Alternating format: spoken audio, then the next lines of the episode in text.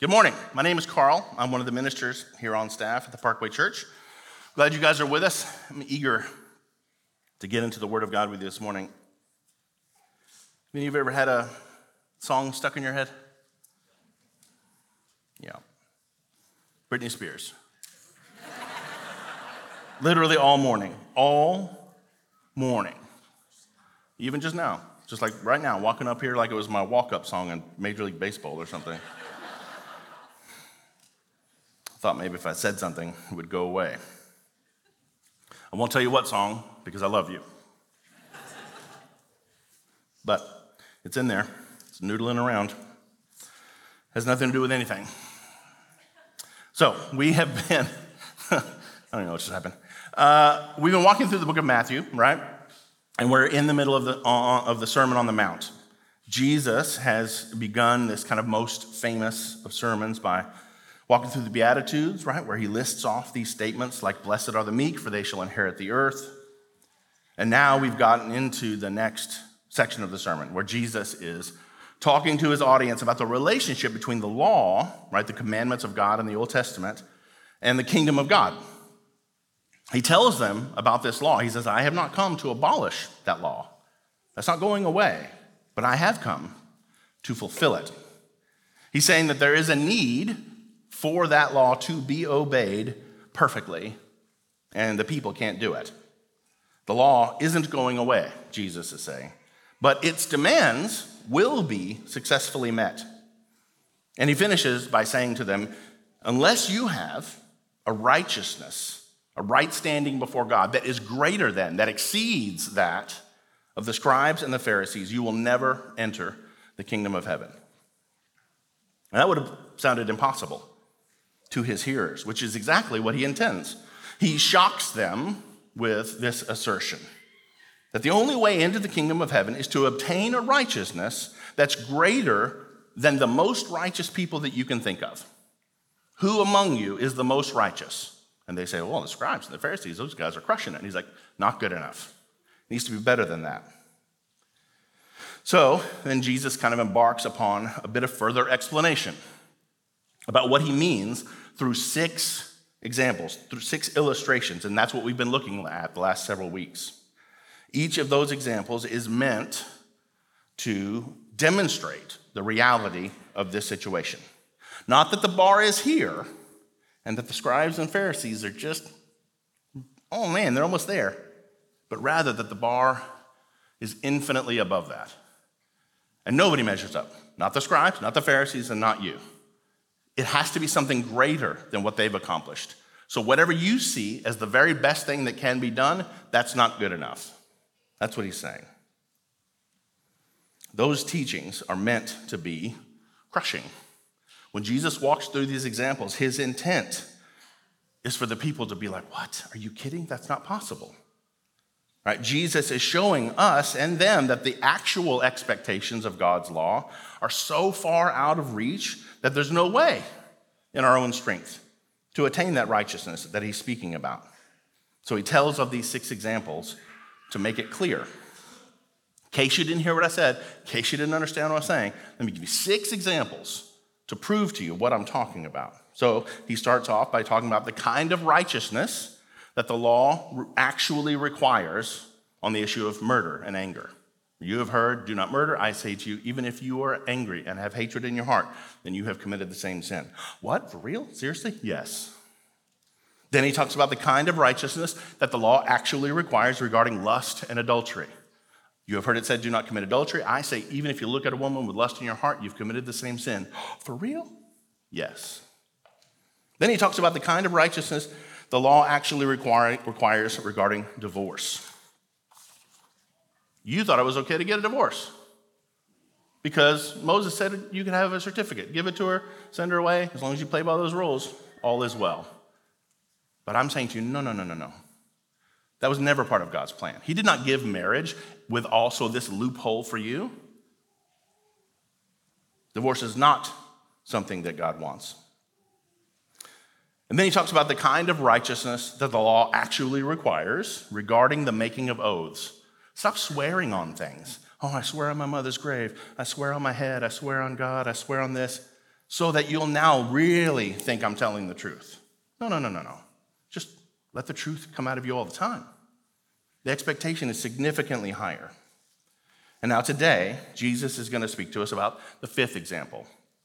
What kind of righteousness is required regarding the notion of retaliation or vengeance or trying to seek earthly justice? So, let's pray, and then we will consider God's word together. Father, uh, we come to you this morning uh, in great need. We need you. We need your word. We need to understand who you are and what you have done and how your mercy and your grace has been so abundantly poured out for us in Christ. As we consider this sermon that he preaches, as we consider these examples that he's giving, we ask for you to be near. Help us to see these things correctly, that we might be encouraged and reminded that while it is crushing to think that I cannot do what God has asked, that there is one who's come, who has done it for me. What a gift that is. What a glorious gift that is. So I pray that our eyes would be focused on that, that our hearts would be attuned to that. And as we think on these things, that we would not be discouraged, but rather we would find hope, we would find joy, that we would be awakened anew to the reality of who you are and what you've done.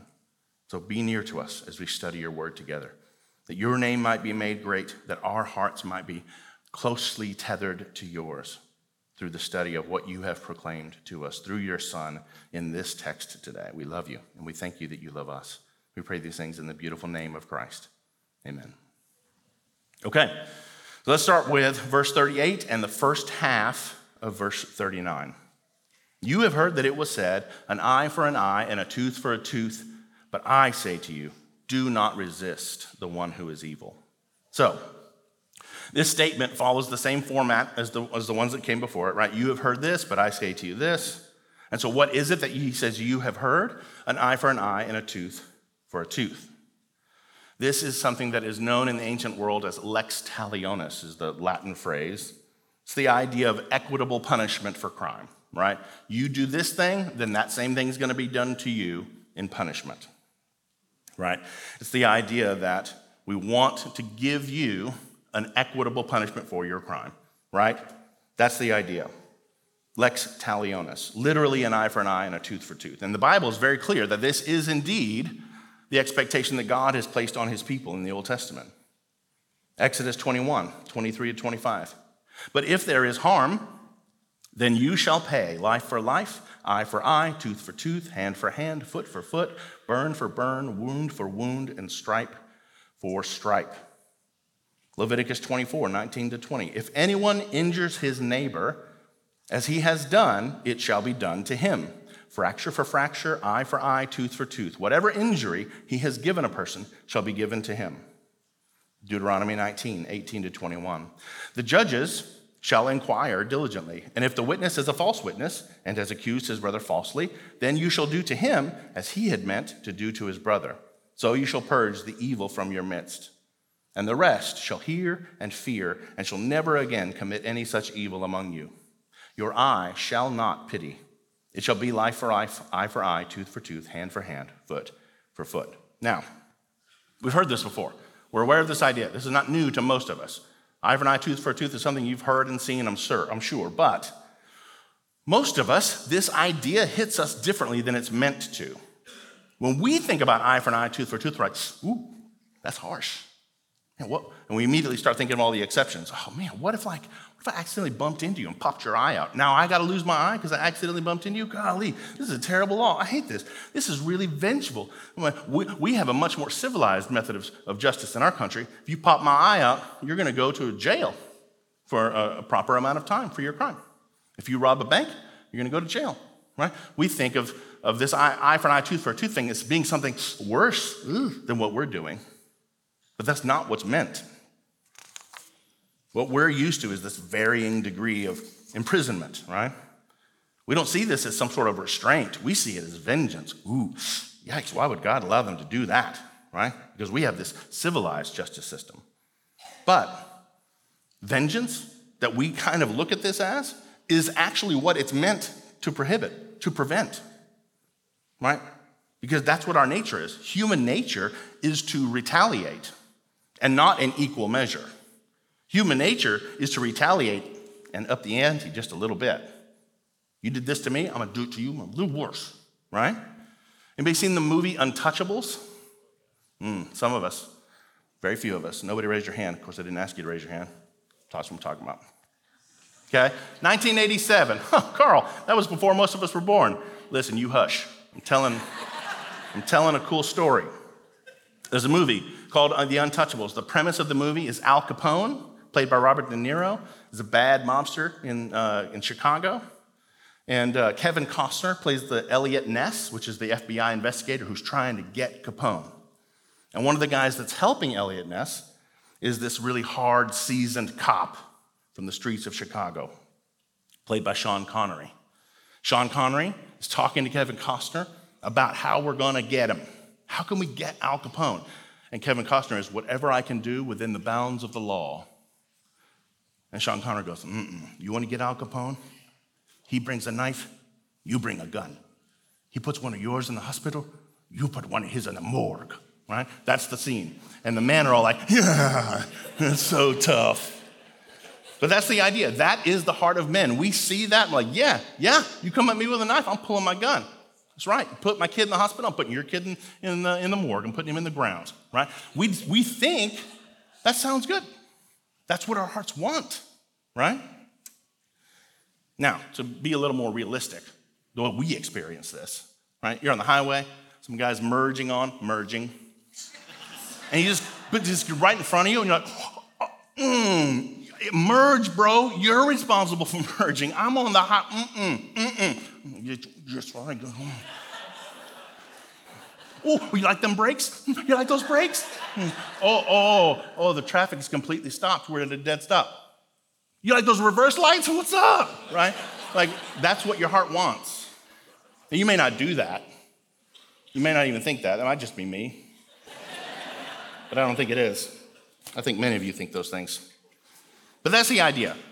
Human nature is to retaliate and up the ante. An eye for an eye, a tooth for a tooth is meant to put a restraint on that. Eye for an eye, tooth for a tooth is meant to put a cap on that, to hinder that to diminish that up in the ante thing. Okay? It's meant to remove the idea of real vengeance as we might interpret it. So, once again, eye for an eye, tooth for a tooth is not given to foster vengeance like we might think of it. In fact, vengeance is explicitly forbidden in the Old Testament. God says it very clearly Leviticus 19, verse 18 You shall not take vengeance or bear a grudge against the sons of your own people, but you shall love your neighbor as yourself. I am the Lord. So, this method of an eye for an eye was instituted in order to curb or remove or reduce the need and the desire for vengeance or a vendetta or some sort of, some sort of never ending blood feud. I heard one pastor say that this idea of lex talionis, this eye for an eye, tooth for a tooth, was given to build a dam in the river of violence that flows from a man's evil heart. That's what eye for an eye, tooth for tooth is meant to do. So, this is similar to the issue of divorce. When we talked about divorce, right? Divorce was not allowed for or part of God's beautiful plan, but rather divorce was given because of the wickedness and the hardness of men's hearts. In a similar way, that's what we're dealing with here. This lex talionis was given to reduce or diminish the wickedness that flows out of men's hearts. So, you have heard that it was said, an eye for an eye and a tooth for a tooth. And what's the second part?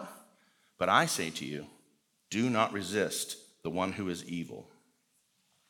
So, do not resist, right? This seems likely, especially where he goes after this, it seems very likely what he's talking about is resistance in some sort of formal way some sort of resistance in a court of law or something like that, or whatever system of justice is used for dealing with the issue that you've got, right? So whether that's you know the court system, the justice system in America, or HR department at your job, or the elders at a church, or whatever system is given within which you would seek earthly justice, he's saying, do not resist the one who is evil. And who's the one who is evil? He's not talking about the devil. He's not talking about Satan. He's not saying, don't resist Satan. He's saying, don't resist the person who is perpetrating evil against you. Don't resist someone who is making an accusation against you. Jesus is saying that if someone comes against you, that your heart should flee from retaliation. He's saying, do not retaliate. But even more than that, don't even resist the evil that is perpetrated against you.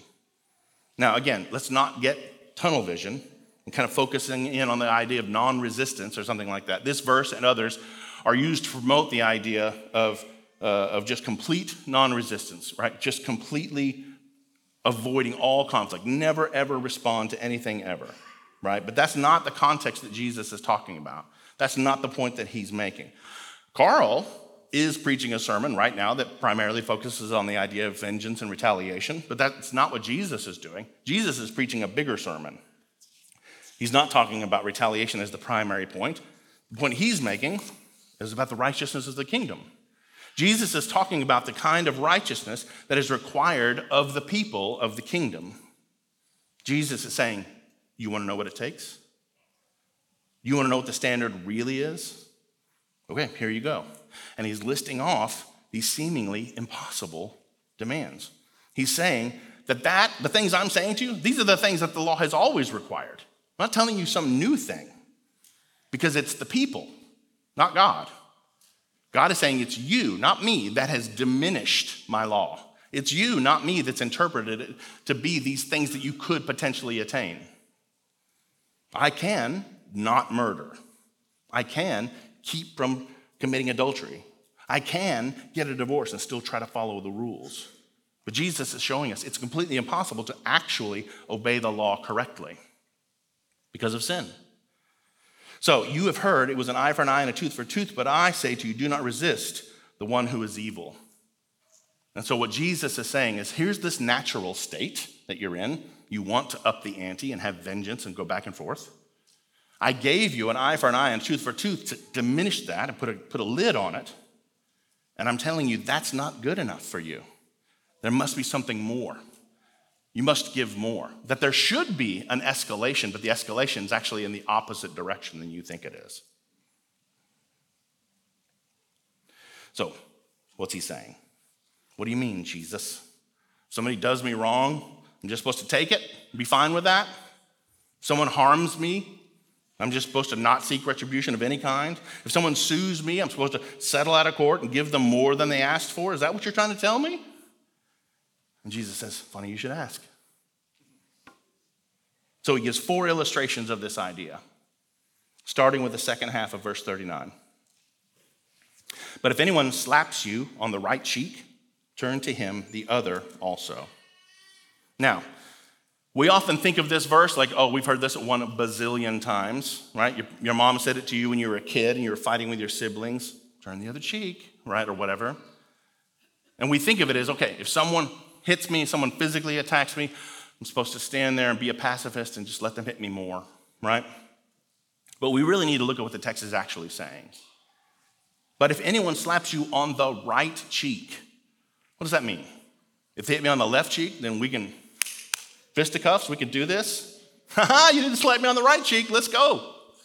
No, what he's saying is everyone in ancient Israel thought of right handedness being the thing. You are right handed, period. Your left hand, to some, to some degree, is thought of as unclean. So everyone's right handed. If I'm going to slap you while you're facing me on your right cheek, I now have to backhand you with my right hand, which is an insult. It is a, dimi- a diminishment of your character. It is an impugning of who you are as a person. I am saying something to you by backhanding you, and it isn't, let's fight. I'm saying, I think you are unworthy. I'm intentionally insulting you. Jesus is continuing with the idea of retaliation being something that, instead of being diminished by lex talionis, instead of being lessened by an eye for an eye, Jesus is saying that in the kingdom of God, righteousness looks like retaliation being removed. So here I am, backhanding you across the face, insulting you, to the greatest degree, and you say, Hit me again. Insult me again. Tell me I'm dumb again. Because I'm not going to play this game. Is Jesus saying that Christians cannot flee when they're attacked? Of course not. Is Jesus saying that Christians cannot uh, defend themselves when they're physically attacked? No, that's not his point. He's not asking us to just curl up in a ball while someone beats you to death in a dark alley. That's not what he's talking about. This verse, along with others, is used, like I said, to defend this posture of total pacifism. But that's not what Jesus is talking about. Jesus is talking about this kingdom righteousness that exceeds that of the scribes and the Pharisees, and how the expectations of the law are far greater than the people imagined. So let's talk about this face slapping a little more. Getting slapped across the face, being backhanded in this particular instance that Jesus is talking about, is indeed a physical attack, right? In today's world, if you slap me, I can just pull my phone out, 911, I have just been assaulted. And the police will come and they will arrest you and take you away. Right? That's, it's a physical attack, there's no doubt about it. And because that's the way we deal with stuff now, there's not a lot of slapping. You don't see a lot of slapping going on in front of Walmart. Instead, what we do is we find other ways to insult and shame each other by posting things online about them, spreading rumors about them to their friends, talking trash about them on social media. We found other ways to insult and harm each other without backhanding each other, because that's how we deal with this sort of thing today. So we tend to read this verse and we decide, wrongly, that this verse is about the physical aspect of the attack, but that's not what Jesus is talking about. He's talking about being wronged. He's talking about being insulted. He's talking about being shamed. Because that's what being backhanded across the face is. It's one of the most insulting things you can do to a person. That was true then, still true today. When Will Smith walked up on that stage at the Oscars and just popped Chris Rock in the face, did anybody think, ooh, they're about to fight? No, he immediately turned around, went right back to his chair, right?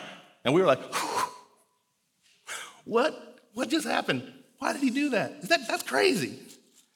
He just insulted Chris Rock because that's the way that works.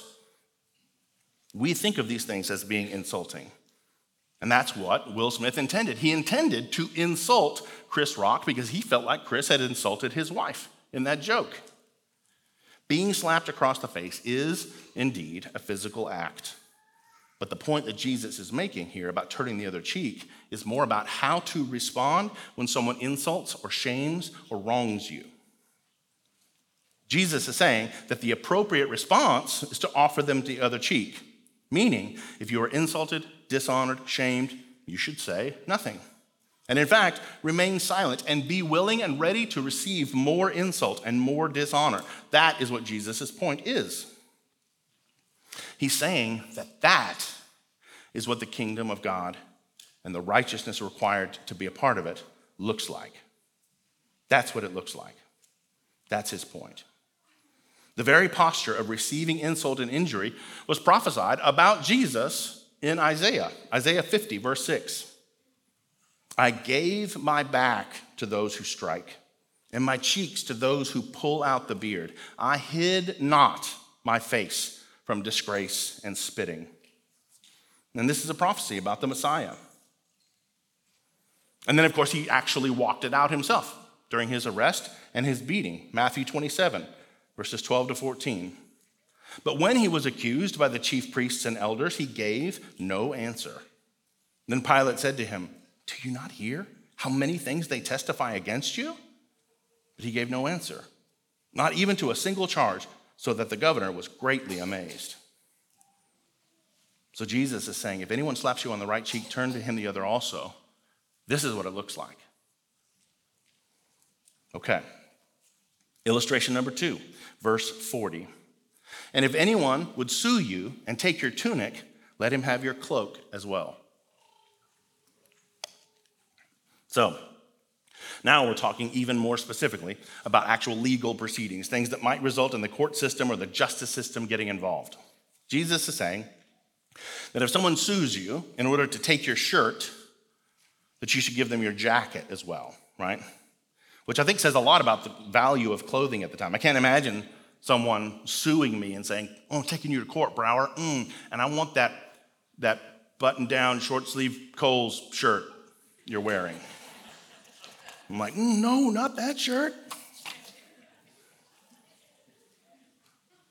But at the time that Jesus is speaking, the shirt, the tunic, was the garment that you wore closest to your body, right? And it wasn't a shirt like we wear, it was longer. We'll go down your knees, maybe even further than your knees. So if someone gave someone, if you had to give someone your tunic, now you're exposed unless you have your cloak on. But now if you have to take that off and give that to them too, you're essentially running around in your underwear. Is Jesus advocating for his people to walk around in their underwear? No, certainly not. That's not the point. Let's consider more what he's actually saying. I think we'll be able to see what the point really is. Now, under Mosaic law, the outer cloak was an unalienable possession, something that you would not be required to give up, right? Exodus 22, verses 26 to 27. If ever you take your neighbor's cloak in pledge, you shall return it to him before the sun goes down, for that is his only covering and it is his cloak for his body. In what else shall he sleep? And if he cries to me, I will hear, for I am compassionate. So, even if you owed someone, if you had this great debt, they were not allowed to take your cloak from you, your outer garment, because it was deemed too personal, too necessary, right? It's like the idea of declaring bankruptcy today, and not like the Michael Scott kind of bankruptcy. You stand in the middle of the office, I declare bankruptcy, right? And then the accountant, Oscar, comes and goes, hey, man, you know, just saying bankruptcy doesn't do anything. He goes, I didn't say it, I declared it. Okay? We're not talking about that kind of bankruptcy. We're talking about real world, actual bankruptcy, which is a legal thing you can do. You can file for bankruptcy, and you can do it in such a way that you get to retain your primary residence. You get to keep your house. You might even get to keep one of your cars. You lose lots of assets and so on, but you get to keep certain things because even in our modern American justice system, we believe there are some things that ought not to be taken from you. You need them, they're too necessary, and we can't take them from you. And in a similar way, in ancient Israel, your cloak was an item that you could keep legally, even if you were in significant debt. So Jesus is talking about the idea of voluntarily giving up something of great value and need for your life even when it's not required of you, or even when it might be out of place to give it. Giving more of your wealth, giving more of your belongings, giving more of your name, giving more of your reputation, giving more of your comforts, giving up these things that you hold dear for the sake of others. So, does that mean that if we file for bankruptcy for some reason, if we manage our finances so poorly that we got to file for bankruptcy, well, according to Jesus, I need to go ahead and give up my house and my car too. No, that's kind of missing the point. Jesus is talking about showing honor to others, putting the needs of others before yourself, going above and beyond whatever the societal norms might be in order to walk in the kind of righteousness that Jesus is describing. He's talking about avoiding the contest in court altogether. This guy's suing you for your tunic, give it to him. Give him your cloak too. Shut that down. Because the court system and personal relationships ought to be and necessarily should be different, right? We shouldn't want our personal relationships to look the way that the courts look. And we shouldn't want the courts to look like our personal relationships look. We would not want those things treated the same way. If someone goes to court because they robbed a bank, should the court say, mm, You robbed a bank, bro? It's on camera. But we forgive you. You're free to go. If you rob another bank, we will forgive you. 70 times 7, that's how many banks you can, you can rob. Do we want that? No. And that's not good. That's not how it ought to be. Similarly, we should not want lex talionis to be the method with which we deal with one another in personal relationships. Those two things should look different. And that's exactly what the people of God were doing, which is why Jesus is addressing this. The people of God had observed these legal methods that had been developed by God, this lex talionis, and thought to themselves, surely that should be good enough for me as an individual while we're dealing with one another. That seems fair. I like it. That's how I should deal with people too, because that's in line with how God has said things should be. But that's not good enough. That's what Jesus is saying. That standard is the wrong standard for you as a believer dealing with other people. It's not good enough. I gave you that lex talionis to curb this ever escalating vengeance. Jesus is telling us that to settle out of court with someone who's coming after you by giving them more than what they're asking for is good in order to maintain peace. God doesn't even want his people participating in lawsuits at all with one another. We hear that clearly from Paul in 1 Corinthians chapter 6 verse 7. To have lawsuits at all with one another is already a defeat for you. Why not rather suffer wrong? Why not rather be defrauded? Paul is making clear, explicit, what Jesus is implying. He's saying, whatever you thought it meant to follow God's law, it's more than that, it's harder than that. So much so that it seems impossible to you, it seems unbearable to you. And that's the point. Okay, illustration number three, verse 41. And if anyone forces you to go one mile, go with him two miles. This one is weird because on the surface it doesn't make sense. Who in the world is going to force me to go one mile anywhere? That's what? That's weird. Who's doing that? No one, right? Am I going to be like a 7 Eleven filling up my hail damaged 2005 Honda Odyssey minivan? And some dude runs up with a gun and slides the door open and jumps in and says, You're going to take me to Starbucks down there on Virginia and Hardin. I'm like, Bro, that's a mile away. I'm taking you to Scooters. It's cheaper and further. I'm obeying Jesus. No, that's not how it is. We have to understand what the word force means. And if anyone forces you to go one mile, what does that even mean? We think somebody grabs me and goes, You're going a mile with me. I'm like, I don't want to go. And like, that's not what's, what he's talking about. We have to understand what this means. This word is only used two times in the New Testament here, and one more place I'll tell you about in just a second. What is meant is this idea of something called impressment, meaning there was a legal recourse for Roman soldiers to force common people to work for them temporarily. I'm a Roman soldier. I'm coming through town with all my Roman soldier buddies, and we have all of our stuff. We got our luggage, we got our food, we got our weapons, we got all of our stuff. And, and we're tired of carrying this stuff. You, come over here. You're carrying my bags carrying them for a mile. And they can legally do that, and you have to do it. That's the way it was. Now, the other time this word is used in the New Testament is when Simon of Cyrene is forced to carry Jesus' cross. So that's what's meant here. If anyone forces you to go one mile. So we have to understand what this word means, and once we do, it makes a little bit better sense. So if your grandma says, Hey, will you carry my bags for me for a mile? You'd be like, oh, of course, Grandma, I love you. In fact, let me go two miles. This would be great. It'd be easy to do it for Grandma, right? But that's not what we're talking about. We're talking about you're standing on the street having a nice chat with grandma, and this Roman soldier comes and goes, You come with me. You're carrying my, my spear and my luggage and my food, and you're going to sing me a song while you do it. You're like, I do not like you, right? Because that's the way they thought about the Romans. The Romans were not, you know, the boys in charge. The Romans were enemies, the Romans were hated. These were occupiers who came into God's land and conquered and took over, and we do not like them. And that's what Jesus is talking about. This is your enemy who has this legal right to make you do something. And he says, when that comes, you do it with a glad heart and go further. Do more. There should be an escalation, but it isn't, I'm gonna get you worse. It's, I'm going to honor you more. And that's what Jesus is talking about. So Jesus is talking about going above and beyond, right? He's setting up the audience for what he's going to be talking about next week loving your enemies. Love your enemies. Do something for them when they requested of you, and do more than what they've asked. He's saying that once that soldier hands you his stuff, and you get to the end of the mile, and that soldier says, Okay, I'm releasing you from service. You've gone a mile. I'll find somebody else to carry it from here. You say, No, no, I'm good. Let me continue to carry it another mile for you. That'll give you more time to find somebody else to take it from here. That would be incomprehensible to the Jewish people. Are you kidding me, Jesus? No, sir. No, sir. I'm not doing that. And that's, that's Jesus' point. what it takes to have the righteousness that's required of the law to be a part of the kingdom of God is this kind of righteousness. And the people say, I cannot do that. I will not do that.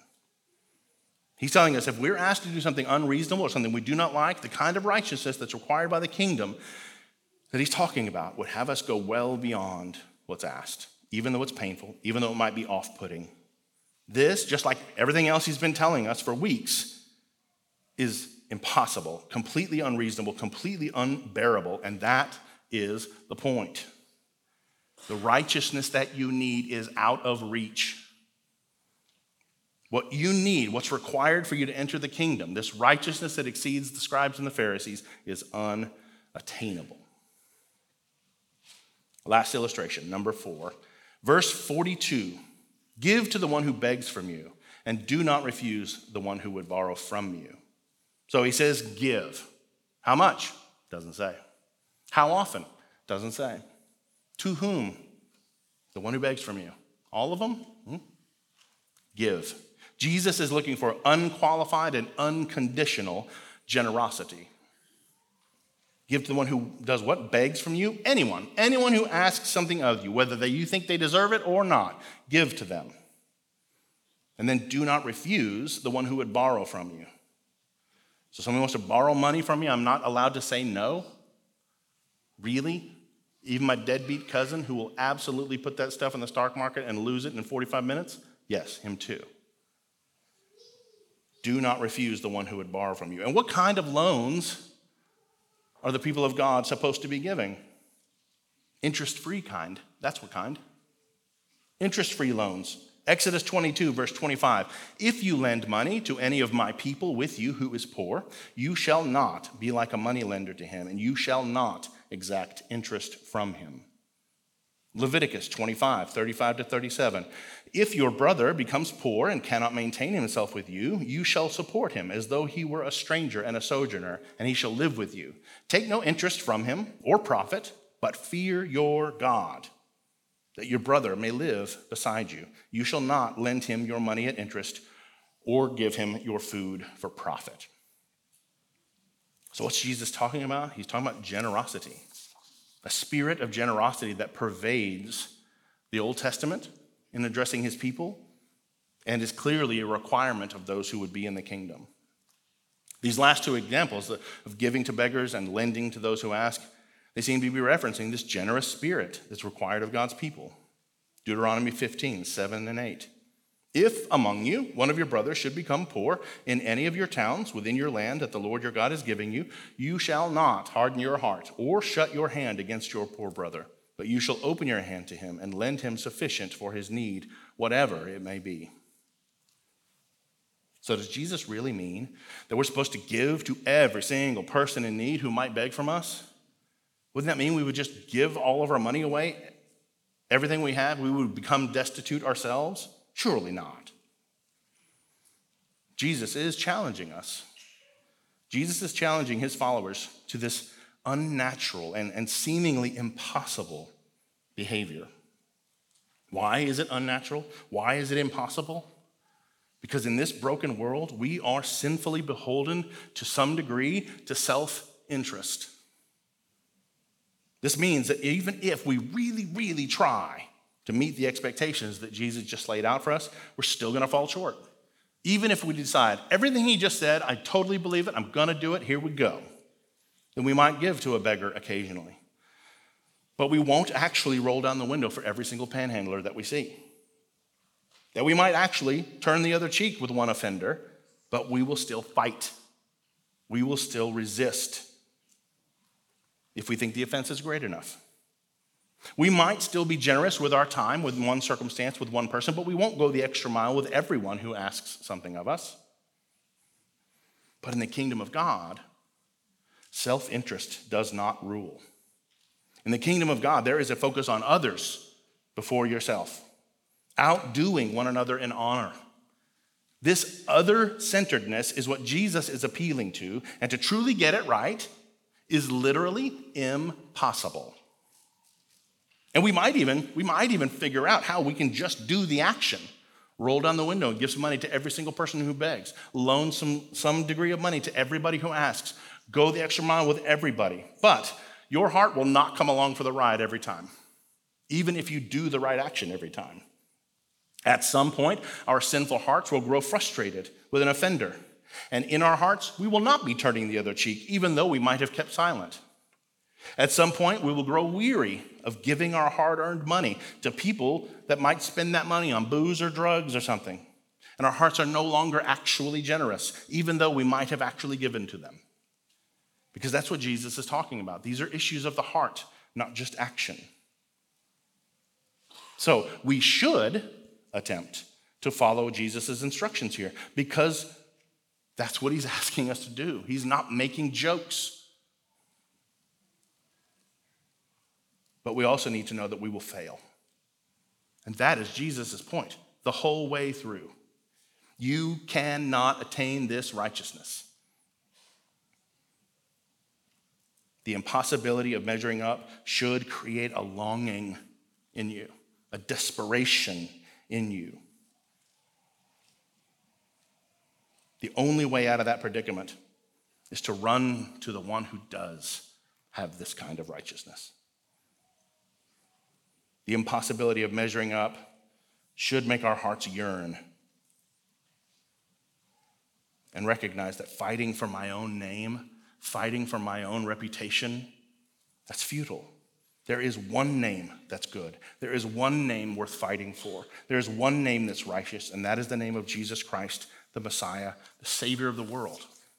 He alone has obtained this impossible standard. He alone has earned this righteousness of the kingdom that does indeed exceed the scribes and the Pharisees.